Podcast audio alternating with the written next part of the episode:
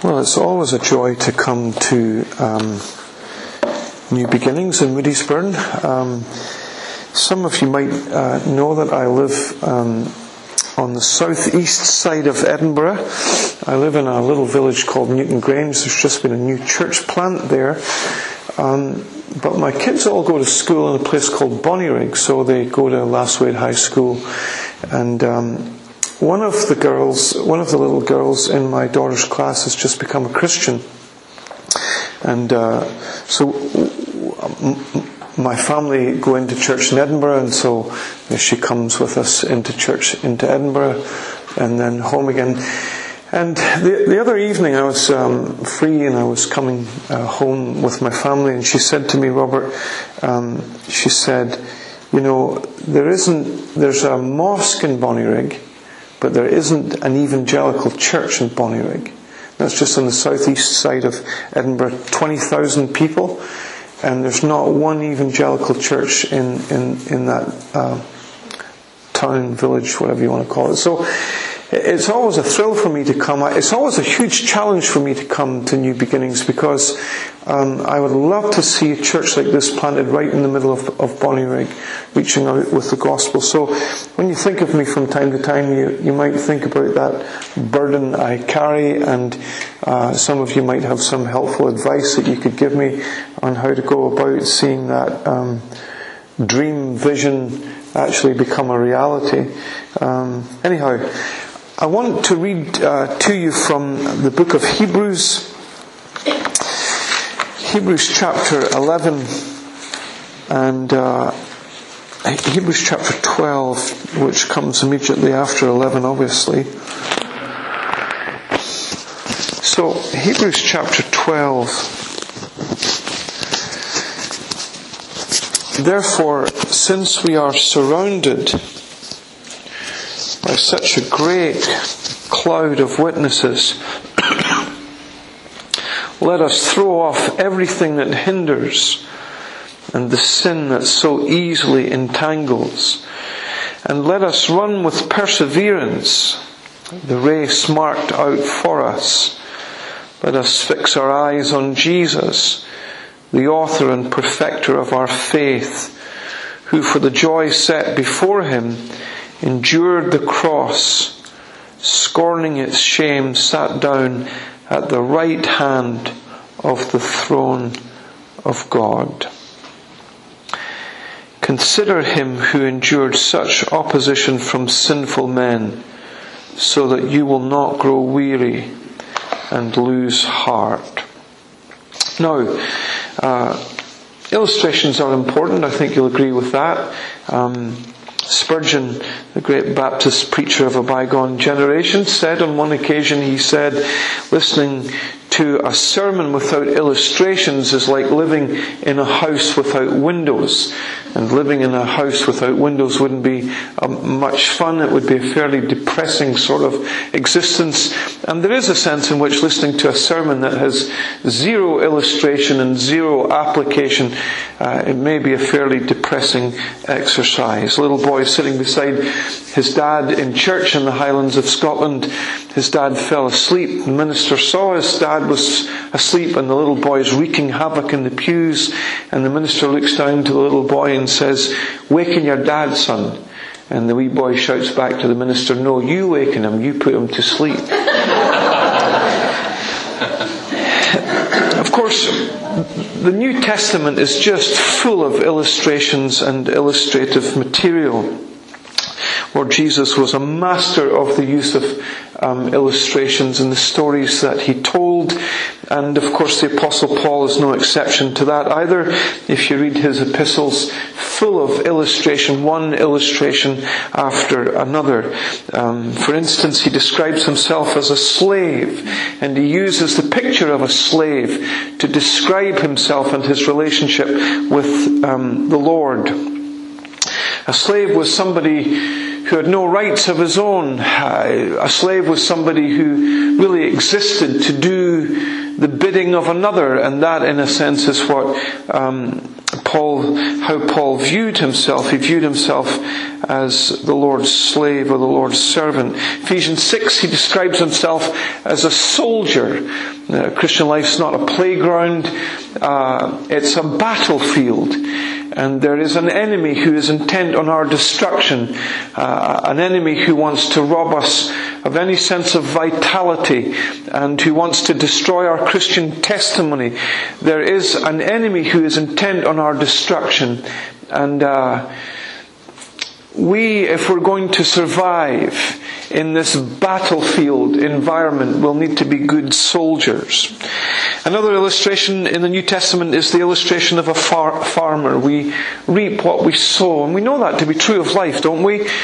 Uh, what we reap, we will sow. What we do today, we will uh, harvest the consequences of that in a day to come. And I tell my children that one of them, our third oldest is heading off to university now in Dundee, and I, am every day I'm telling him there are consequences to every decision and every action, and you need to make sure that you make good choices, and you need to make sure that you make good uh, decisions in, in, relation to uh, your behaviour when you go to university. I'm not sure he's listening, but at least I'm preaching the sermon. Um, the illustration, of course, which comes to us here in Hebrews chapter 12, chapter 12 verses 1 and 2 primarily, although 3 touches on it, but the first two verses is an illustration from the world of athletics. And uh, the point of the writer to the Hebrews is fairly simple. The Christian life is a long distance race which is set out before us. And we ought to give ourselves to the running of this race in the way that any runner would give themselves to the competition or to the, to, to the race that they are running in. We need to be committed. We need to be persevering. We need to be enduring competitors. Now, it's not that we compete against each other. I am not trying to outdo you, and I'm sure you are not trying to outdo me. And if you knew me, that wouldn't be terribly hard. We're not competing against each other.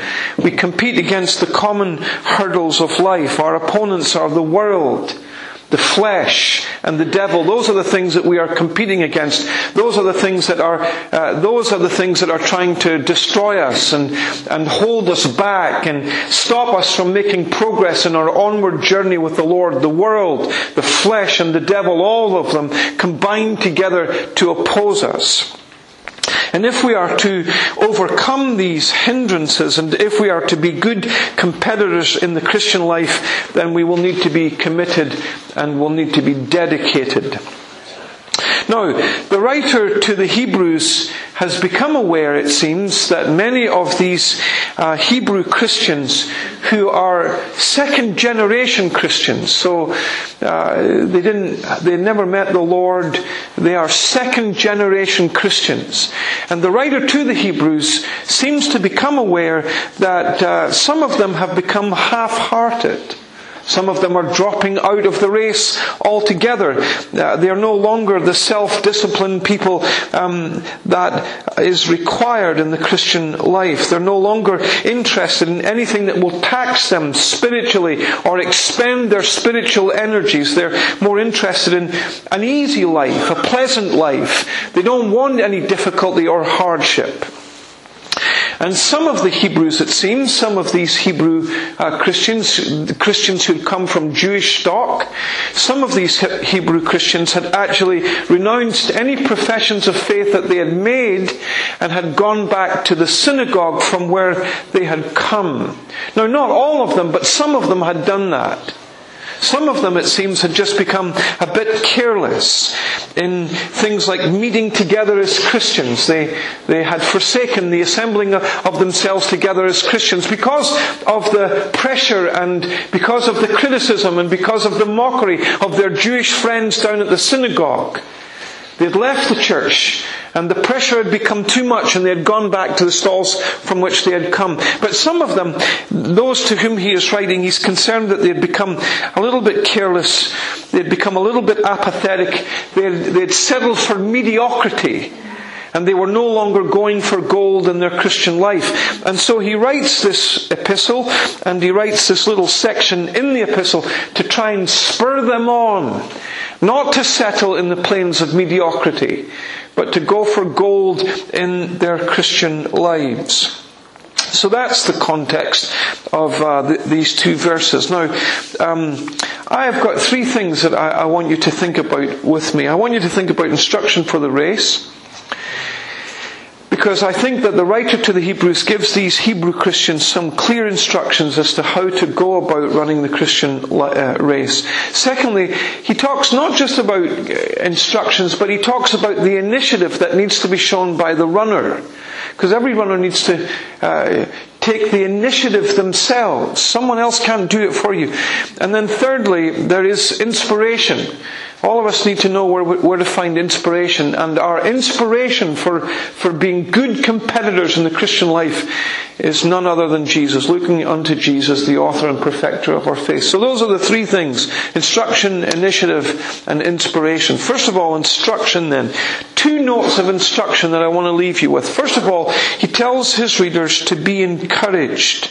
Therefore, he says, at the beginning of chapter 12. Therefore, whenever you see a therefore in the Bible, you should always stop and ask, what is the therefore there for?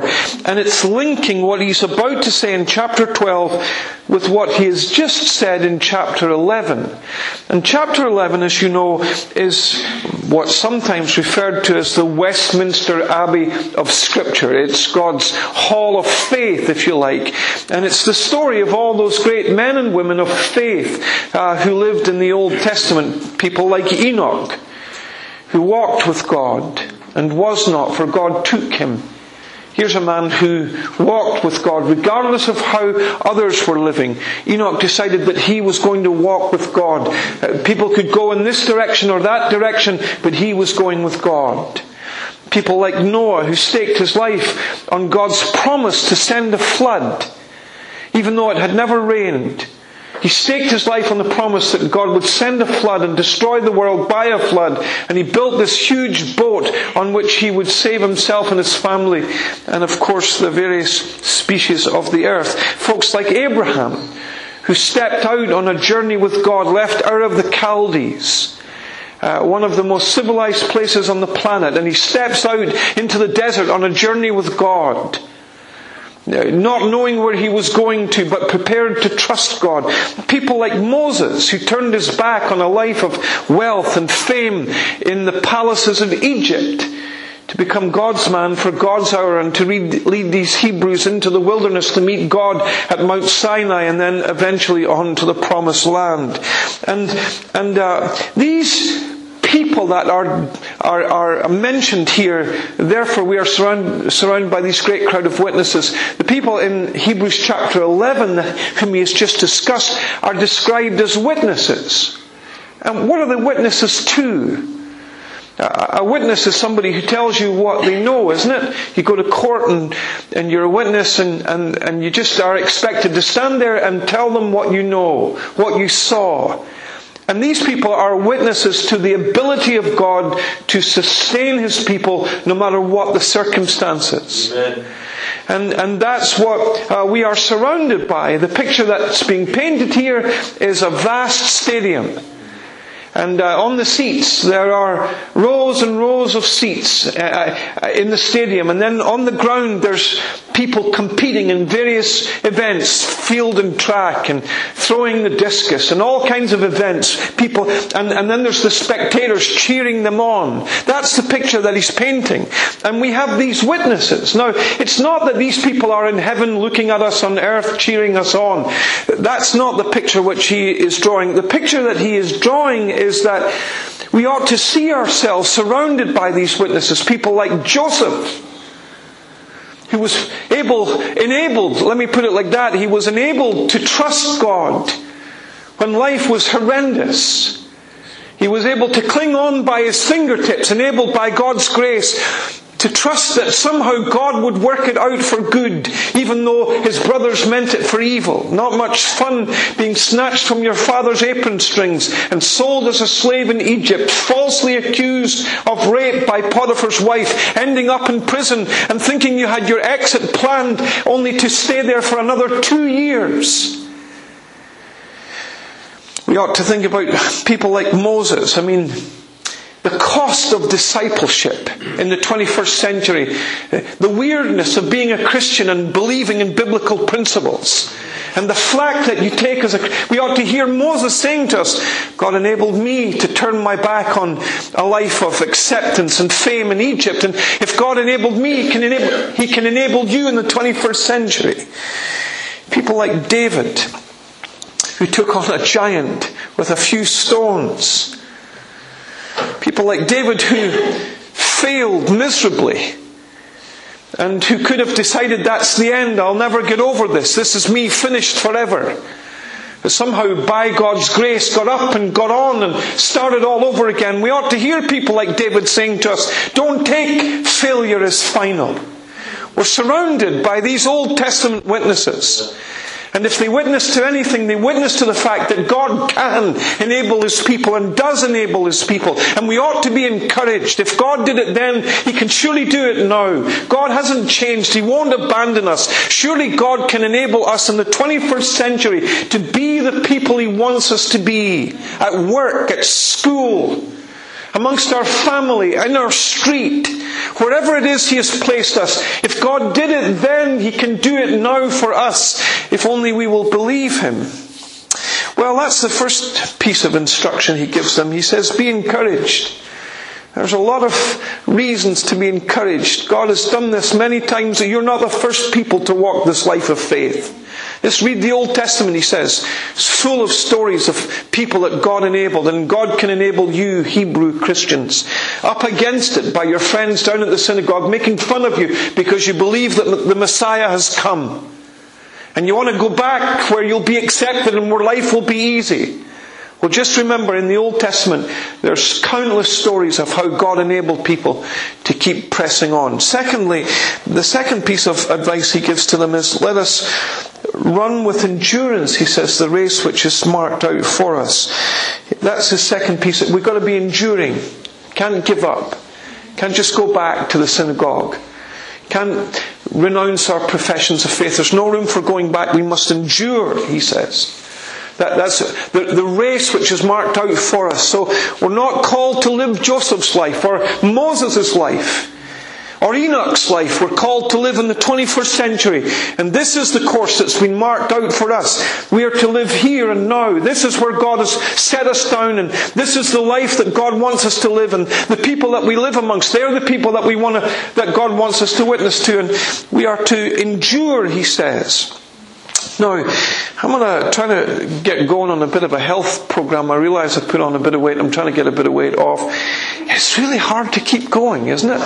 Like I'm great for about three days. And, and then it's just a complete, then it's just a disaster. Endurance is, the, is, is, is really difficult. It's easy to start well but the challenge is to keep going. And the same is true in the Christian life. There's a lot of sprinters in the Christian life, short distance runners. But the Christian life is not a sprint, it's a marathon. It's a long distance race. And the church has always been overcrowded by short burst Christians. They pop up for a while and they're all guns blazing and then before you know it they've gone and there's neither sight nor sound of them.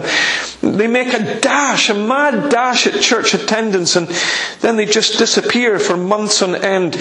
But the Christian life is not like that. It's a long distance race and we must endure to the end if we are to be saved.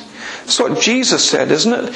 Those who endure to the end will be saved. The last mile is important because endurance is surely one of the marks of authenticity. Shows that we're the real deal. Shows that God really is at work in our hearts. And that God really is our Lord and Savior and that He is spurring us on to maturity. Endurance is one of the marks of authenticity. It marks us out as the real deal, as genuine. The writer to the Hebrews has been making this point. It's one of the books in the New Testament that really hammers on this again and again. The need for endurance. There's no room for going back. Chapter 3 verse 14 he says, We are partakers of Christ, he says, if we hold firm to the end the confidence that we had at first. The problem is that some of the Hebrews were not holding firm to the end. The confidence in Christ that they had at first. They were slipping back and some of them going back to the synagogue. They started well, but when the problems came, they lost their enthusiasm. And the writer to the Hebrews wants them to know that there's no room for going back. He wants his readers to put their hand in the hand of Christ and go on with him until they breast the finish tape. He doesn't want them to ever entertain the notion or the possibility of going back, ever, ever, ever. He wants them to press on with Jesus.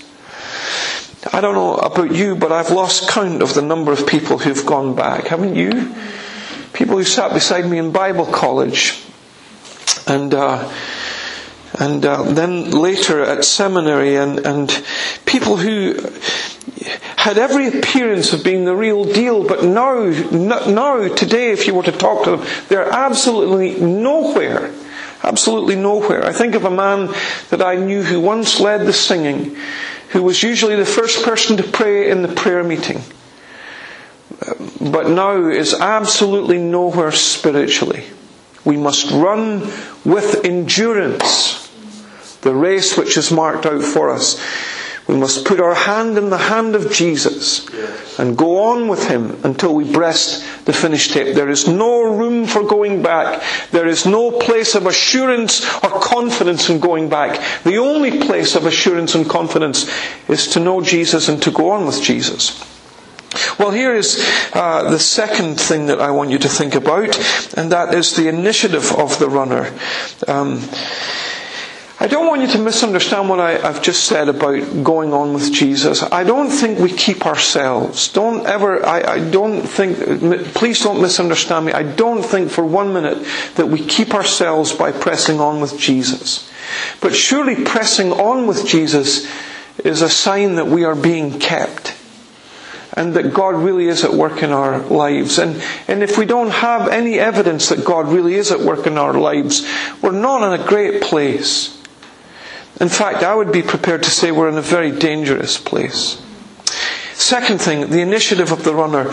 He tells them to do two things. First of all, he says, let us lay aside every weight that, or encumbrance. Let us lay aside every weight or encumbrance now, the word weight is onkos. It, it, speaks of a bulk or a mass of something. It could refer to heavy clothing or it could refer to excess body weight. And uh, any runner who's serious about winning will make sure that he is running with uh, the least amount of uh, clothing and the least amount of excess body weight uh, possible. He wants to run well. He wants to be a winner. He's not going to show up at the starting blocks with nail boots and a big overcoat, is he? If he's serious about winning, he will be trained, physically fit. He'll be there with skimpy shorts and a tank top or a muscle top, and he'll make sure that he has nothing to hold him back. And the truth is that some of us as Christians are trying to run the Christian life with a suitcase in each hand of weights holding us back. Now, I don't want you to misunderstand me. I, I don't think for one minute that the writer to the Hebrews is saying to these folks, you must turn your back on everything that consists of a normal life. Things like work, things like family responsibilities. Listen, we are called to live in the real world. We're not called to go and lock ourselves away in a desert, in a monastery. We're to be salt and light in the real world. But the truth is, sometimes we can allow things a place in our lives that becomes unhelpful. Even family. My family can become more important to me than God. My business or my career or my work commitments.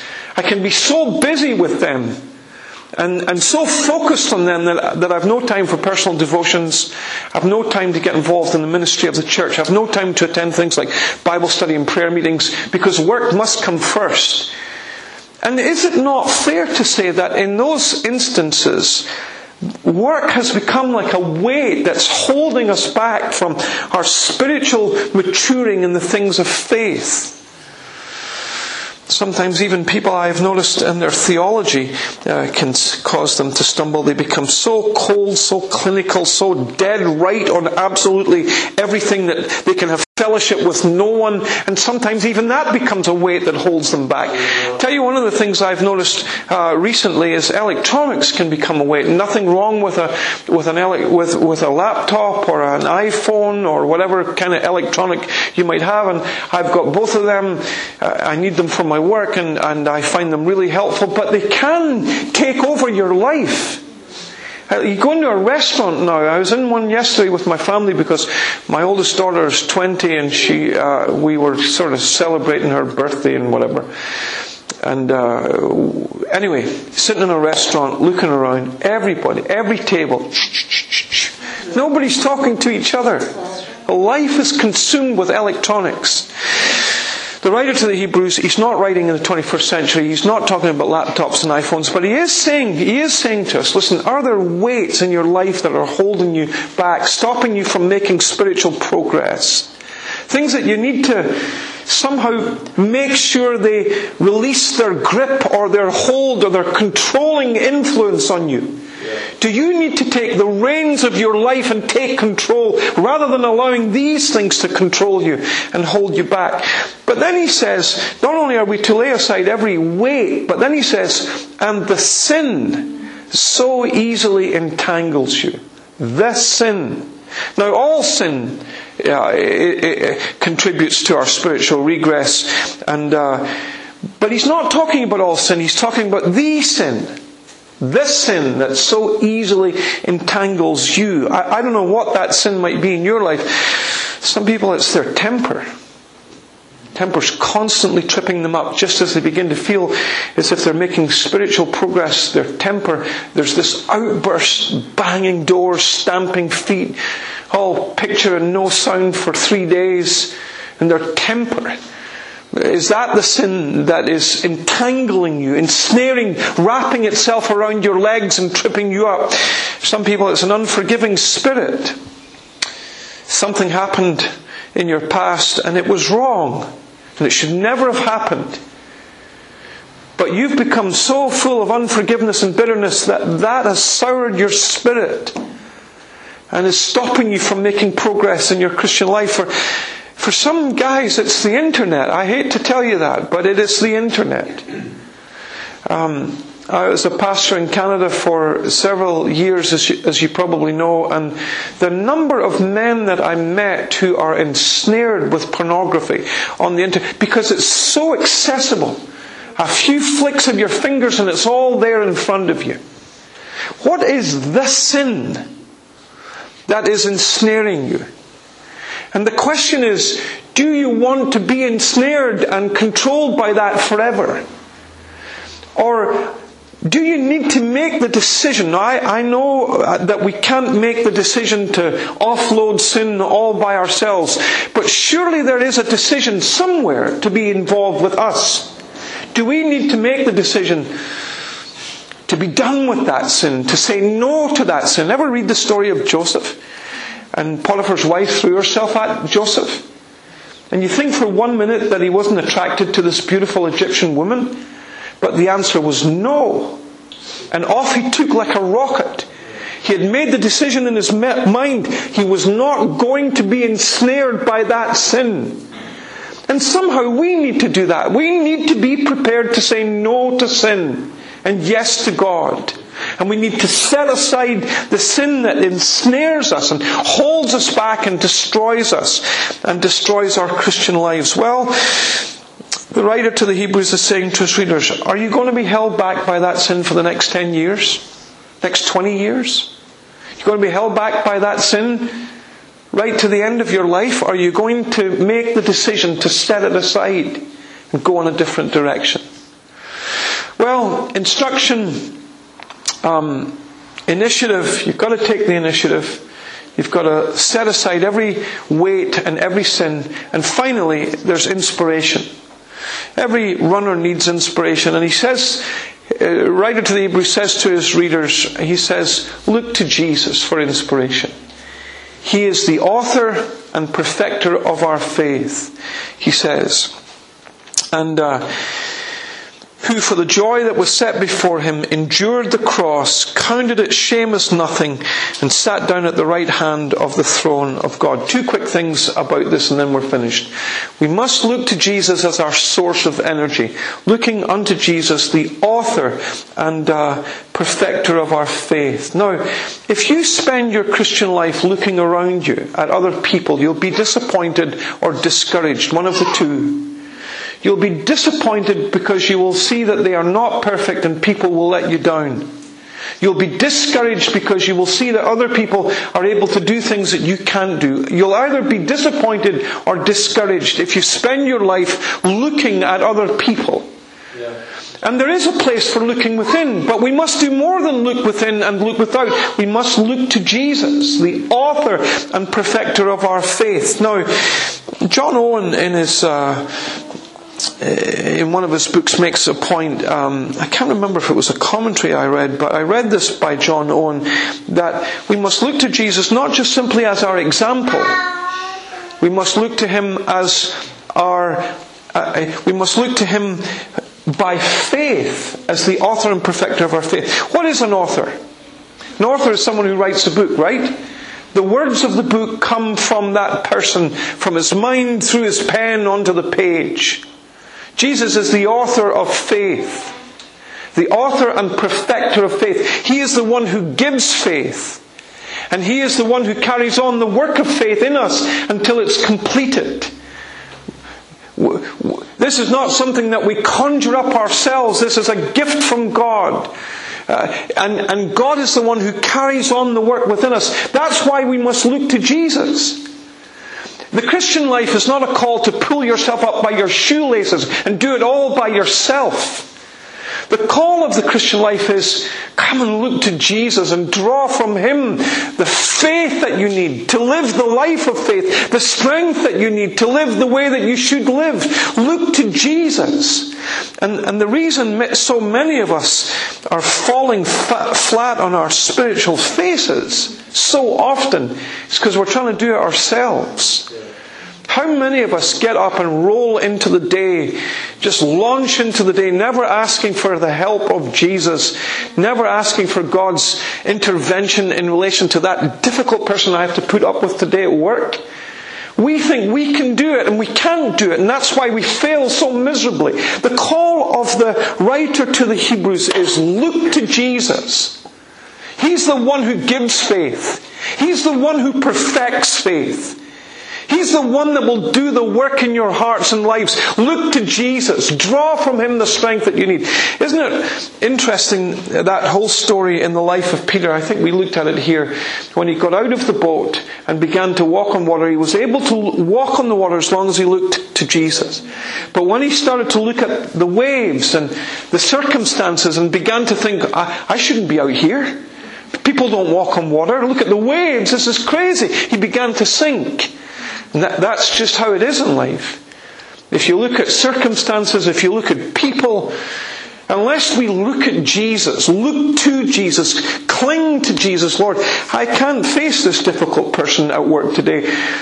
Without your help, you'll need to give me the grace. You'll need to be in me, looking and dealing with this person because I can't do it by myself. Lord, I can't be the parent that you want me to be. You'll need to come and help me.